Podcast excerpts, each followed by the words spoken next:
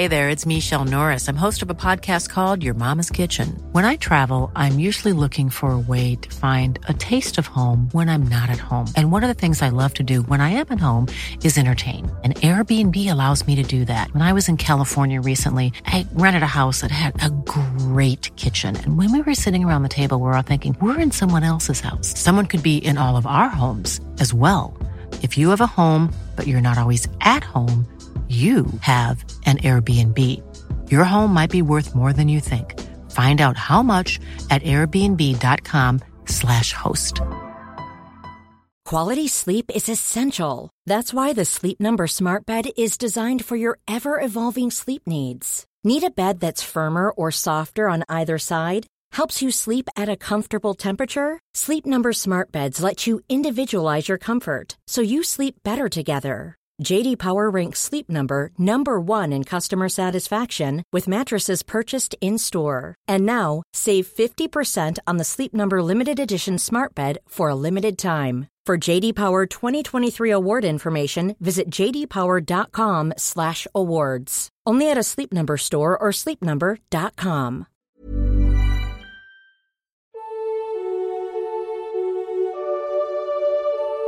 In Home Alone 3, the stakes are Alex, who's eight, has to protect a proprietary microchip from terrorists who would use it in a missile to evade radar detection, presumably to be able to kill a lot of people without an anti aircraft ammunition system being able to take it down. What the fuck?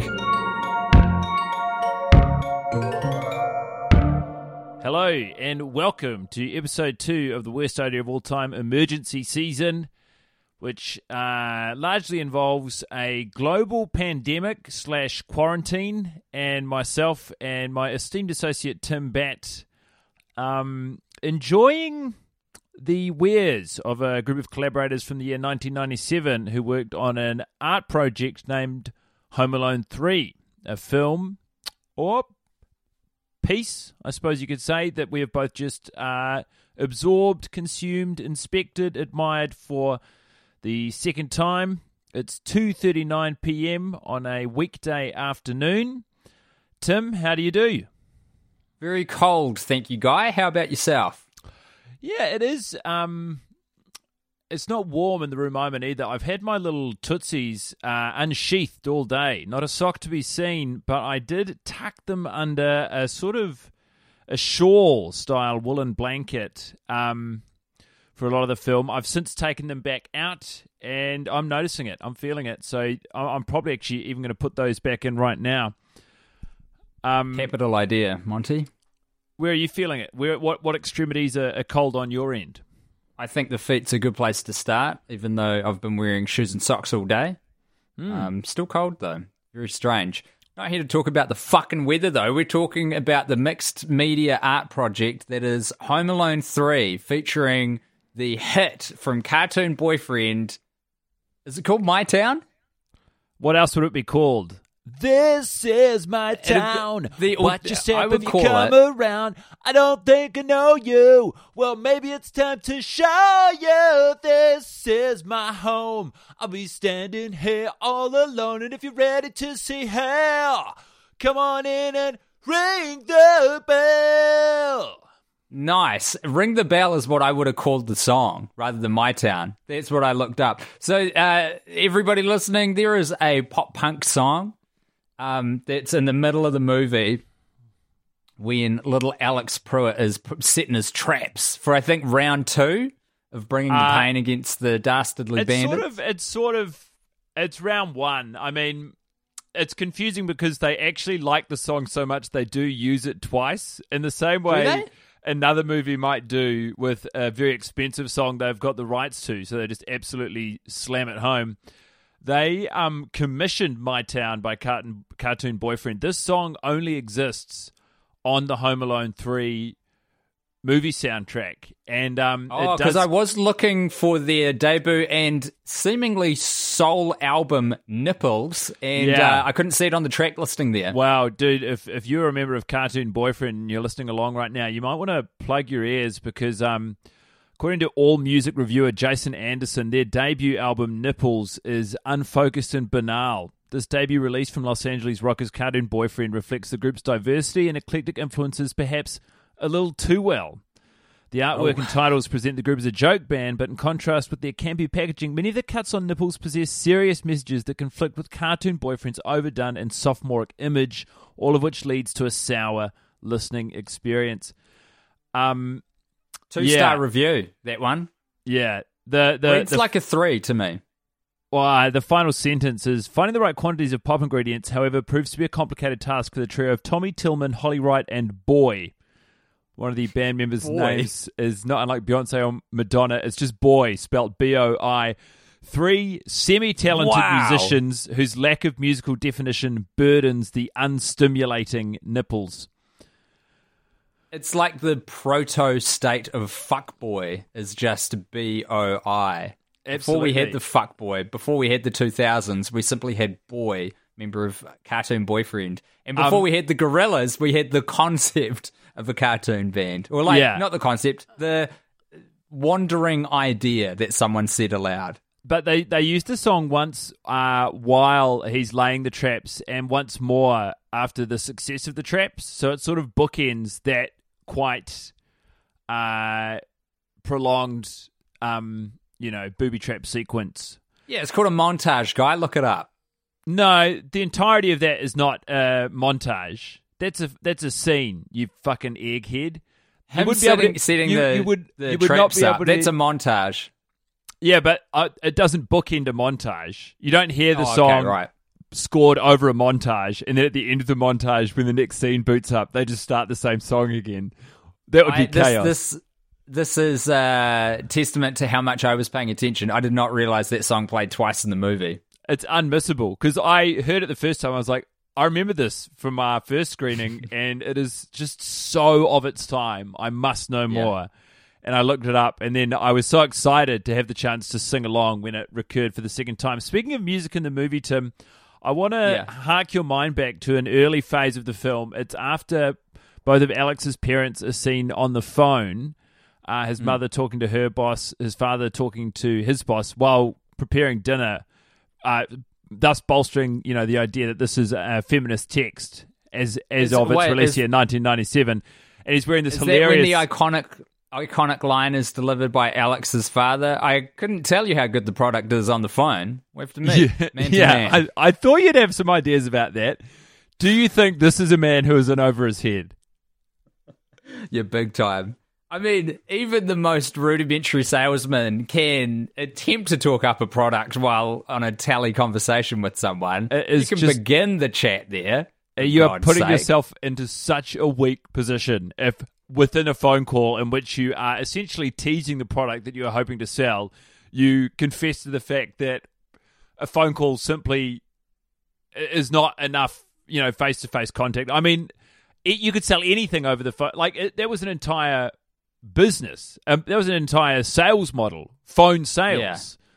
It still exists to this day. You wouldn't read about it because that's a different kind of uh, absorbing of information. But telesales is still big. Yeah. But um, at the end of the, uh, the the the second phone call, we then see Alex walking up the stairs while scratching what he will soon discover to be the chicken pox, and they sort of plug in this absolutely insane instrumental, like generic, um, big pond garage band sort of Getty Images style. You know, just I- I'm going to play it for you now. It's just remarkable.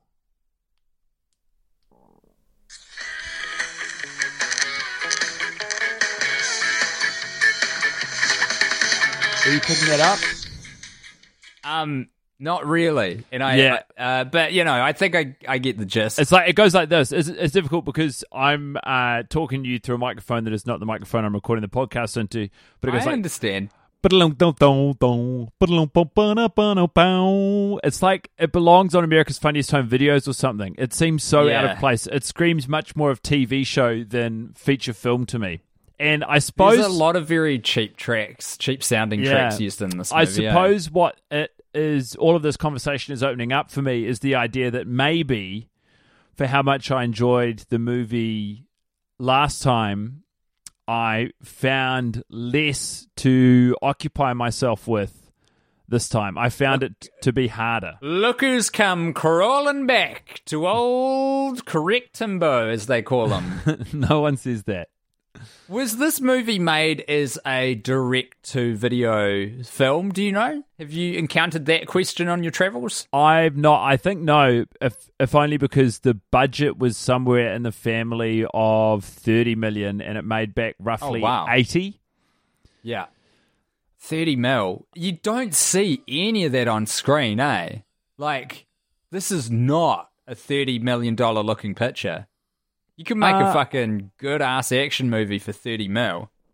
Yeah, it's true. It doesn't. Re- I mean, but they they kind of do. Again, they do explore two different genres of cinema early on. Eventually, they fuse the two, but. You can see some of the money coming out in that Die Hard style opening sequence, which sort of sets up the idea this is a serious crime caper. And then obviously we, we're transported back into the, the kid world of um, Alex. Suburbia. I, I, I felt like the uh, money comes out also in that in that uh, booby trap sequence, which is really nicely teased. And I feel like the first time that this movie really says, "Hey, we're inside of the Home Alone franchise," is um when it's uh we see Alex feeding his fish with a Rube Goldberg machine he's built in his room. His he's feeding his goldfish Speedy, and there's that sort of old style piano driven jazz sounding music beneath it. Um, yes. and that to me I is even like think it's like bo- an old Bobby Darin track or something that sounds like it would be one. And Hmm. I feel like they use one that they actually used in the first Home and Alone. it does. Home and Alone. Home Alone. Home and Alone was the working title for the franchise. Of course, uh, they they realized not long after they could take out the conjunction. Yeah, um, that to me feels like when we're actually inside of the Home Alone universe, and it, it sort of does it does somewhat go downhill from there. Um, before we, I guess, get mired into criticisms or gripes or you know conspiracy theories associated with the film, Tim, I would love to know what your shining light was. I don't have a fucking shining light. There's no shining light for this movie, and I don't require one. Jesus Christ! Oh, I'll tell you what. I left my bread in San Francisco. That's my shining light. And I don't know if Mrs. Hess said that as a reference to the song, if you're going to San Francisco, but she says it in this whimsical way. And the movie puts like a highlighter over the top of the the line of dialogue. And I'm just wondering what you know- joke did I not get? What reference went over my head? it- What's it happening here? It sounds like a song title, and the thing is, I believe it to be the same number of syllables as if you're going to San Francisco. Because I also I wrote that line down because it is, it's like a Weird Al version of Yeah. that song. Um, I left my. It doesn't even no, work. I left it's- it's- my bread in San Francisco. It can work. It's also sort of bookended again. There are all sorts of little tie-ins in this movie. If you just look out for them at the end, when Alice Ribbons is tying up Mrs. H or Mrs. Hess, the elderly curmudgeonly neighbor, and says, "I left my heart in San Francisco." Um, but I, I think that's a it's a you know you say you don't have a shining light, and yet here we are having a lot of fun with the idea of uh, an elderly woman leaving a loaf of bread from a toy slash toy store slash bakery. so confused San by that. We need to drill into that. And what's it called again? It's got some weird name. Parisian or Parisian. Yeah, Parisian, the famous toy store slash bakery. What kind of a fucking business venture? I mean, admittedly, the sourdough appears to be so good that Mrs. He- Hess went across country just to get a loaf of it, taking a big old plane ride to get to San Francisco just to get a loaf of sourdough. Um, but I mean, like, I guess there's something to it. Dude, Parents love baked goods, kids love toys. We'll put them under one roof. We can slam the wallet twice. take pot shots all you want, but we know from the airport scene when they are scouring the place to try and recover their lost toy car containing the important chip that Parisian is a very popular store. I mean, the number of bags from that franchise that they have to sift through and sort of very sneakily inspect tells me that at least in 1997, this was boon times for Parisian. Um, I don't know that it's a real store. I've looked up Parisian General Store, and one of the top hits is a guide to Paris supermarkets and food shopping. So, Huh. What we need to do is take a screenshot of the logo and then reverse Google image search it and see what comes up. Um, and I don't mean to be an asshole, but is is it pronounced Parisian, like the word? Because that's how I've always like heard other people say it. I think, but it, is, Do you know? is that incorrect? No, I, I. This might be a word where both are correct. I really don't know, and it's one of those ones where I sort of liked the way that it felt to say Parisian, and so I just Yeah. kept going, even though it might be Yeah, totally wrong. Um, I can't even imagine being told that it's wrong. That would change the way I enjoy saying the word. My my shining light, I'll, Tim, I'll back off. Yeah, is go on. um is when we get a weather report from Mark uh, Makuso, who is a weatherman for a local cable news network or some sort of news show, and he's forecasting a snowstorm for Chicago, which is going to have you know various different ramifications for the plot of the film. But he's doing it from a sitting position behind a desk, and it's so rare in this modern era of newscasts to see a weather person being given the same respect and treatment as your anchors. For too long now, we have expected all of the ancillary presenters on the news to do it from their feet. I mean, you know, the weather person is arguably working as hard, if not harder, than the others. They are doing a lot of their own research. I believe that the anchors traditionally just have an army of news bots who provide them with an auto cue to read. It was just a delight to see um, some of that hard work recognized and to see my boy Mark telling it how it is from behind a news desk and not even really getting up to walk us around the map physically, but just sort of vaguely gesturing at it and saying, Yeah, it's going to be fucking snowing. It's Chicago in the winter. What do you expect? Yeah, allow me to take a seat while I tell you, for this is the position in life I have earned. The only person you would expect to have on the six o'clock news with a college degree, like, you know, pretty, pretty sure thing, would be the weather person. Absolutely. Um, In hopefully fact, in meteorology. Could I ask you, Tim? Could you please rank for me, uh, or give me your power rankings on news presenters in studio? So from top to bottom, who's Sports is the bottom. They are sleeping with the dogs and waking up with fleas because they are low down in the list. Um, then now, is this how it should be or how it is? this is how it should that one be. is one and the same. Okay, how it should be. Well, I uh, keep my sports presenter firmly at the bottom of the pile. Um, I'm going to put. I don't know how many roles there are apart from the anchor and the weather presenter. Is there anyone else there? No, there's not. It's only four people in the studio. There are two I'm anchors. gonna. I'm gonna put the anchor in the middle and the weather presenter up top, giving me relevant information. Everything else you're telling me has happened and can have no effect on my life because you're reporting on events that are cast in iron. However, the weather presenter is giving me a statistical probability of how my day will go tomorrow, which will influence my actions. Why are we relegating this person to some sort of glorified model in front of a CGI map? You know, they're always treated with disdain. We get the morning television show where the person to fly out to parts unknown, getting up before anyone else in the morning to have to attend a library opening in a city with a population of 280 people. I mean, it's got nothing to do with the weather. Why? There's a trained meteorologist if if you've got the right team. What are they doing at this ribbon ceremony? I- no place there. I couldn't agree more. And you could also make an argument that news broadcasts understand the value and draw of the weather because they always tuck it away at the end. You know, you've spent a lot of time in radio production. You know the value of a tease. The entire news broadcast are going and stick around. We've got weather coming up just around the corner. Mm. It's time for weather. Hey, don't go anywhere. You're going to find out about that weather. They're all stuffed away back there without any respect, you know.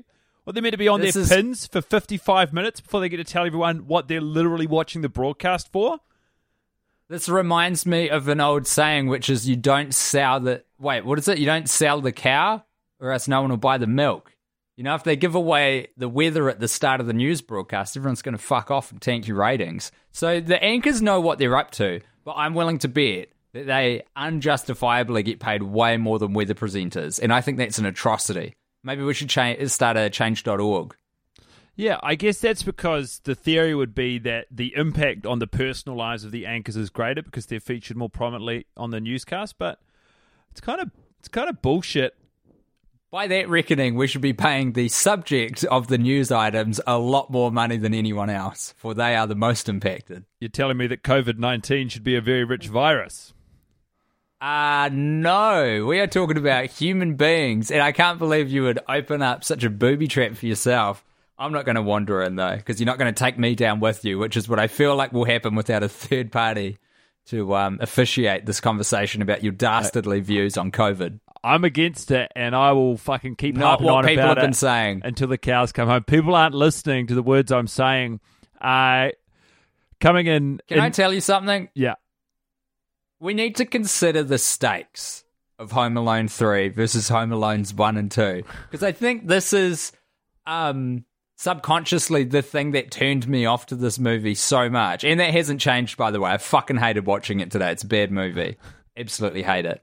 Um, and the franchise, like, if you. Oh, well, I'll just say the first two movies, because apparently there's five of these in total now. Uh, the first two movies are good, and the rest is to be ignored. Um, are they canon? Is this canon? Uh, well, yeah, it's canon, but like, what does that even mean in the Home Alone universe? Because it seems the movies just follow a kid who gets. I, I mean, to- in your in your eyes, amount of time. you're an outspoken cricket of cri- cricket and critic of Home Alone three. Um, do you? I keep do- chirping on about it. yeah, that's right. To no one. Do you think that this belongs in the same conversation? No, it doesn't. Um, that's why we're having a whole other conversation just about Home Alone 3. But I'll bring Home Alone 1 and 2 into it, but it wouldn't work the other way. Um, Home Alone 1 and 2, the stakes are that Kevin McAllister must outwit the wet bandits who are trying to break into suburban houses to steal some valuables. They're petty thief- thieves. They're cat burglars of a sort, but they're pretty unskilled at it. And in Home Alone 3, the stakes are that Alex, who's eight, has to protect a proprietary microchip from terrorists who would use it in a missile to evade radar detection, presumably to be able to kill a lot of people without an anti aircraft ammunition system being able to take it down. What the fuck? Yeah. I mean, go big or go home, really though. It's uh you got to respect the fact the franchise has left itself room to grow from the first two films because you couldn't you couldn't have you couldn't reverse the order. You couldn't have the second film being Macaulay Culkin dealing with, you know, uh, a high-powered crime organization who are smuggling a uh, missile cloaking computer chip, you know, on behalf of a different crime body. Like we've got to remember that these four villains, these are they're middlemen. Quality sleep is essential. That's why the Sleep Number Smart Bed is designed for your ever evolving sleep needs. Need a bed that's firmer or softer on either side? Helps you sleep at a comfortable temperature? Sleep Number Smart Beds let you individualize your comfort so you sleep better together. JD Power ranks Sleep Number number 1 in customer satisfaction with mattresses purchased in-store. And now, save 50% on the Sleep Number limited edition Smart Bed for a limited time. For JD Power 2023 award information, visit jdpower.com/awards. Only at a Sleep Number store or sleepnumber.com. Hey there, it's Michele Norris. I'm host of a podcast called Your Mama's Kitchen. When I travel, I'm usually looking for a way to find a taste of home when I'm not at home. And one of the things I love to do when I am at home is entertain. And Airbnb allows me to do that. When I was in California recently, I rented a house that had a great kitchen. And when we were sitting around the table, we're all thinking, we're in someone else's house. Someone could be in all of our homes as well. If you have a home, but you're not always at home, you have an Airbnb. Your home might be worth more than you think. Find out how much at airbnb.com/slash host. This episode is sponsored by BetterHelp. Now, Tim, you know I'm a huge advocate for hiring an objective, professional, licensed professional to tell my problems to, so that when they tell me what they think, I know I'm getting it straight. That's where BetterHelp comes in. That's right, BetterHelp have a big pile of professionals to talk to at your convenience online. You've done a bit of therapy, right, Guy? I started doing therapy during uh, there was a pandemic. I don't know if you remember, and the benefits were immediate and long lasting. They help give you skills that you can use when you are in stressful or anxious situations. Honestly, it's changed my life for the better. I guess that's why they call it BetterHelp. Get it off your chest with BetterHelp. Visit betterhelp.com slash alltime today to get 10% off your first month. That's betterhelp, H-E-L-P dot com slash alltime. Do you think that based on this trajectory, Home Alone 5 is basically um, like an Avengers movie? I see Like, no. do you think it's see Kevin no reason why it McAllister versus be. Thanos? That would be He's got to prevent Thanos from assembling the the gauntlet um, with all the Infinity Right. Stones and snapping half of existence Wouldn't into you? oblivion. Wouldn't you watch that though? And also, I mean, why are Marvel sleeping on this? That's a crossover that would fucking rake in the cash. You know, put all of the that would be put all of the Avengers movies and both home, both the first Home Alones into a bot, you know, a script generator, and just make Yeah. whatever it spits out. This is so relevant to what I've been doing the last couple days because I treated myself to a little computer game. I bought um, Injustice 2, which is a DC Universe like amalgam. It's really fucking cool too. It's all like based on the storyline where in Injustice 1, Superman went ballistic because the Joker killed Lois Lane, who was pregnant with his child, and Superman started killing people, starting with the Joker. So then Batman had to lock him up. And so, like, Superman is a baddie now. It's fucking sick. But I bought the game while it was 70% off on Steam for like eight bucks because you could play as the Teenage Mutant Ninja Turtles. And this isn't a game with like Superman and Batman Yeah, and Wonder. Woman swap thing. And I was like, this is the silliest shit. This is going to be so good. And then I fucking bought the game, downloaded the game, played the game. And to get the Teenage Mutant Ninja Turtles as a playable character or any kind of visible content in the game, I got to shell out 20 bucks to buy the downloadable turtle content. They they got you by the short and curlies. I am so livid because I specifically bought the game because I thought the concept of like Superman versus the Turtles is so silly, and I, I just so badly want to play uh, that scenario out. But I'm not willing. I'm willing to pay eight dollars for it. I'm not willing to pay twenty eight dollars for it. Uh, you wait until two hours from now when your bloody eyeballs are rolling into the back of your heads and all you want to do is, you know, explore two different universes at once. In this economy, I don't think so. They're dreaming. Yeah, it's it's fair enough too. Um, should we drive the conversation back to Home Alone three, a movie which you are on the record as not enjoying twice now, and one that I did enjoy once and enjoyed less the second time. That's not to say I didn't like it. It does feel much more formulaic once you know where it's all going. It's funny how that happens, isn't it? Isn't it? I yeah, watching it today, I was like, oh, like they just hammer home the same story beats three times in a row at the beginning. They're like, he's at the house. No one believes that there are baddies in the neighborhood, but he knows. And then eventually it reaches a point where it's like just him versus the baddies. That is a very short story that they have stretched out to an hour and 40 something minutes. Um, Yeah. but I don't know. Within it, there, uh, there's like I think Mrs. Hess is doing quite a lot of hard work. The actor and the character. I felt like this sort of curmudgeonly older neighbor who it's insinuated pretty pretty heavily is a, a big time retired daytime drinker and smoker. We see her fixing a an iced tea, a Long Island iced tea for herself at about what seems to be ten thirty in the morning. She's uh, smoking cigarettes in her own home, which I respect. You know, Yeah, If- she's fucking earned it. If she's reached the age of retirement, put your feet up, make yourself a fucking dark and stormy, whatever. Have at she knows what she wants, she knows what she needs, and she's not afraid to ask for it, which means that in the eyes of the people around her, and certainly the neighborhood, she can be a bit of a weapon and a sort of someone who others are fearful of. But when you open her up, you know, she is sweet as a nut. By the end of the film, hmm. when it turns out Alex has been telling the truth and has done a fantastic job of capturing four highly trained criminals. Mrs. Hess is over, and they're all sort of breaking bread and having a laugh. And he's he's freed her, like she was kidnapped in essence and t- strapped down to a chair, and he, he's responsible for her surviving. Um, and so early on, she coins the phrase "I left my bread in San Francisco." Later on.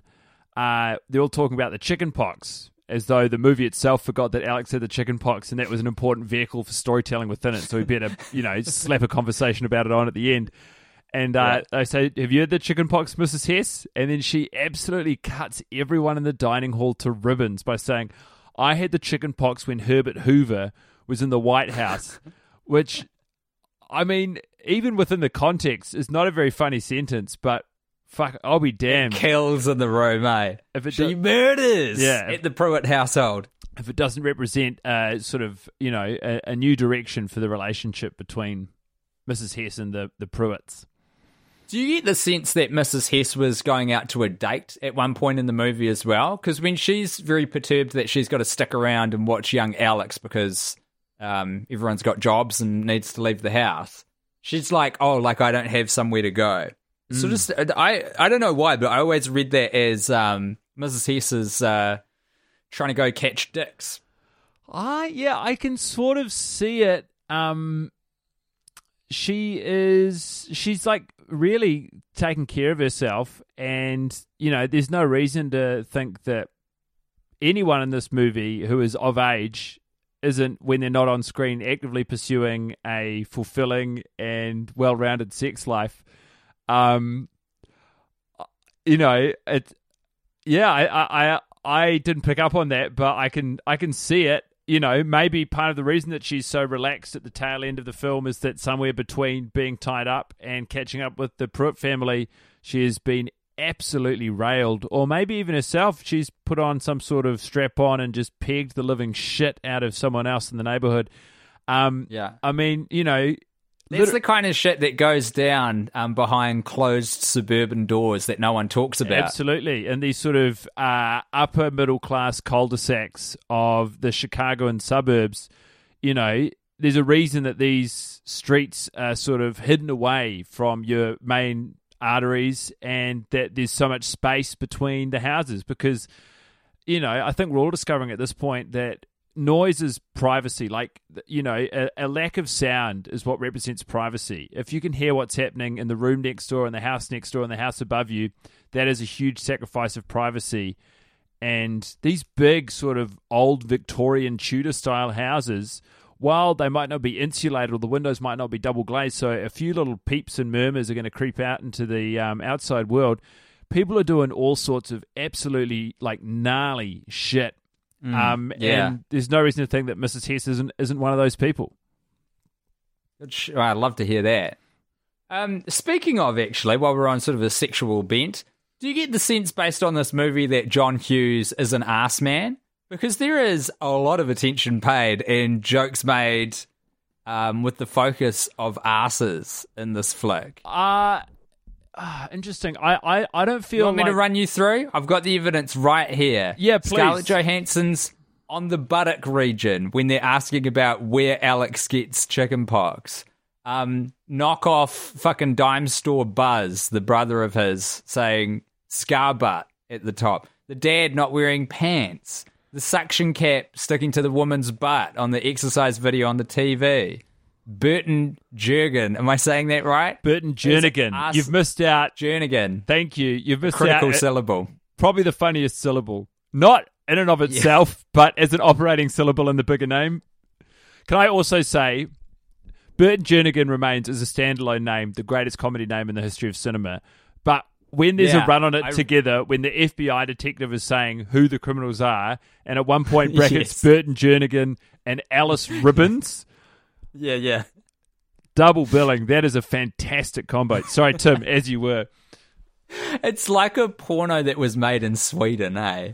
Burton Like Jernigan. those are the two leads. and Alice Ribbons. Like, fuck me. What is it about those names? I cannot stop thinking about them. I walk around the house, you know, day after day, and just the Yeah. echoes of Jernigan bouncing around my mind. I can't get the man out of me. Sorry, Tim, as you were. He basically gets given arseless chaps because of the electric chair that he sits in. He's the guy with the piercing blue eyes who's super handsome, eh? Is that Burton Jernigan? Yeah, yeah, yeah. He's this sort of he he presents as quite an intelligent and put together and buttoned down operative. I looked him up, and I think he was in Twin Peaks. He was in Twin Peaks something. I love so that. I don't know if it was the. Yeah, the series, the original series, or what? Um, but he like looks so out of place in this movie because he's obviously an incredibly capable and super handsome actor, and you're like, you should be a bad guy in the real movies, you know, like in Die Hard, not mm. in the Die Hard portion of Home Alone Three. Mm. I just quickly want to say that those asses, while featured prominently, you know, and thank you very much for compiling such a comprehensive list. I think You're welcome. that they are a testament to the tone of the film, less than um, John Hughes being an ass man, so to speak, more of an ass humorist. Like all of the butt stuff is joke driven. It's it's it's less sexy, and you know, I mean, it's not a sexy fi- unless you look for it, like we appear to be willing to do in certain pockets and moments. it's not Yeah. a, it's not a sexy film. That's not to say um, that the people on camera lack sex appeal. It's just not the Mm. the the focus or the you know it's not the modus operandi for Home Who's Alone the 3. sexiest woman in this movie for you? Oh man, don't put me on the spot like that. Uh, And yet, if you if you think about it long enough, it's Mrs. Hess. But on the first two, at, at first blush, uh, my answer would have to remain um, what's her name again? Haviland Morris, Ka- uh, Karen Pruitt, Alex's mum. She uh, there's something Yeah. there's something about her which I find very warm and welcoming. And um, as far as the the men go, I mean, it's got to be Burton Jernigan. Funny name, um, but there's nothing funny about this guy's eyes. They are the piercing blue of a snow leopard, and when he looks at you, he looks through you and into your like sort of most guarded and guttural and deeply held desires. Um, would I like to see more screen time between Burton Jernigan and Mrs. Hess? You know, that's a question for another episode, but certainly if there is a deleted scenes or bonus features part of this where we, we see the two of them just fucking railing each other, I wouldn't be upset. Send that on through. Send that on through to the boys. You don't need to keep that to yourself. Yeah. You can share that one on with the boys. Don't be a holdout. Give the boys what hey, they need. can, can I? Uh, as- uh, I, I think we should probably be working towards a round off now. But I got the most huge error on screen that I've I think I've ever seen in a movie, just in terms of a continuity fuck up. Um, I wonder if you saw it as well. It involves a gun. Uh, is it the painting of the bubble gun Nah, as orange and pink? Nah, none- and then none it's of that. later It's rendered in way matte more black? obvious. Okay, what was it? way more obvious. Oh yeah, that, that's bad. But this one is like insane. So at the start of the movie, when we're introduced to Alex Pruitt, the star, and we need to learn that he's a mischievous little boy with some tech nous, he first of all, because like he he picks up a handgun. I think this happens before we see the rifle. He picks up a handgun that's in like a gun case, and we're like, why the fuck does this eight year old have a handgun? And then he shoots it at the TV, and the suction cap fires onto the screen. You're like, oh, okay, it's a toy, a very convincing looking Onto toy. an arse. nineties. No less. Yeah, onto an ass, as is John Hughes' uh, way. Then he pulls out a rifle, and when he pulls it, I think that one's out of a gun case as well. But either way, he wields it, and it it looks like a black assault rifle. It's fucking terrifying. And then when he puts it to his eye, it transforms. And this is in the very next shot. It is a remote TV remote control strapped to a steel pipe. Oh, um, okay, I know what you're talking about. I believe that to be a slug gun, uh, and yeah, I I've also spotted the continuity, but we are to believe that in the time between him picking up the initial rifle and using the scope for the remote control, that he hmm. has somehow removed the rifle and attached the scope to a remote. Like I I've noticed it, but forgiven it. Oh, so because it's in the next shot, so that confused me. So what he re- so he's just looking at the through the scope that was on the gun, and he's tied the remote to it. Yeah, because we Okay, we, well we- that's just bad editing, but that's not as bad as I thought we, it was. we later do see him using the the remote with the scope like multiple times. In fact, that is probably a good place to leave it and get excited for our next screening, Tim, because there was a lot of stuff I wrote down that we didn't get to today uh, in the world Save of it. tech in Home Alone Three. Um, there's a lot of really exciting stuff that they were using and stuff that I'd love to get your opinion on. Um, so perhaps our next episode Well- could be the tech special, where Sure thing. we sort of explore the exciting world of gadgets. 100%. I would love that. I would love nothing more. As we round off this episode, I would like everyone to raise a glass, whatever you've got in front of you, um, to Mrs. Hess and her sexual exploits. Absolutely. May they be fulfilling and mutually enjoyable for all parties. Absolutely. Pour some out for well, actually don't pour some out. Put put some in for the fantastic Mrs. Hess. Because one thing we do all say is, Oh well, never have I ever seen an ass so better than magical Mrs. Hess's booty. Almost works. We'll see you next time. Go fuck yourselves. Wash your hands.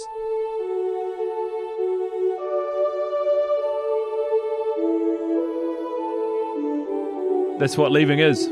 I've only done that. I, there's only one live show I can remember that I've done that to, and it was the uh, Green Day musical. Oh Man, that I would have loved to have been that with you, Tim. Um, dude, it was insane. it was wild.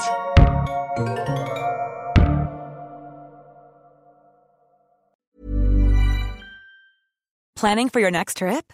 Elevate your travel style with Quince. Quince has all the jet setting essentials you'll want for your next getaway, like European linen, premium luggage options, buttery soft Italian leather bags, and so much more. And is all priced at 50 to 80% less than similar brands. Plus, Quince only works with factories that use safe and ethical manufacturing practices. Pack your bags with high-quality essentials you'll be wearing for vacations to come with Quince. Go to quince.com slash pack for free shipping and 365-day returns. When you drive a vehicle so reliable it's backed by a 10 year, 100,000 mile limited warranty, you stop thinking about what you can't do and start doing what you never thought possible. Visit your local Kia dealer today to see what you're capable of in a vehicle that inspires confidence around every corner. Kia, movement that inspires. Call 800 333 4KIA for details. Always drive safely. Limited inventory available. Warranties include 10 year 100,000 mile powertrain and 5 year 60,000 mile basic. Warranties are limited. See retailer for details.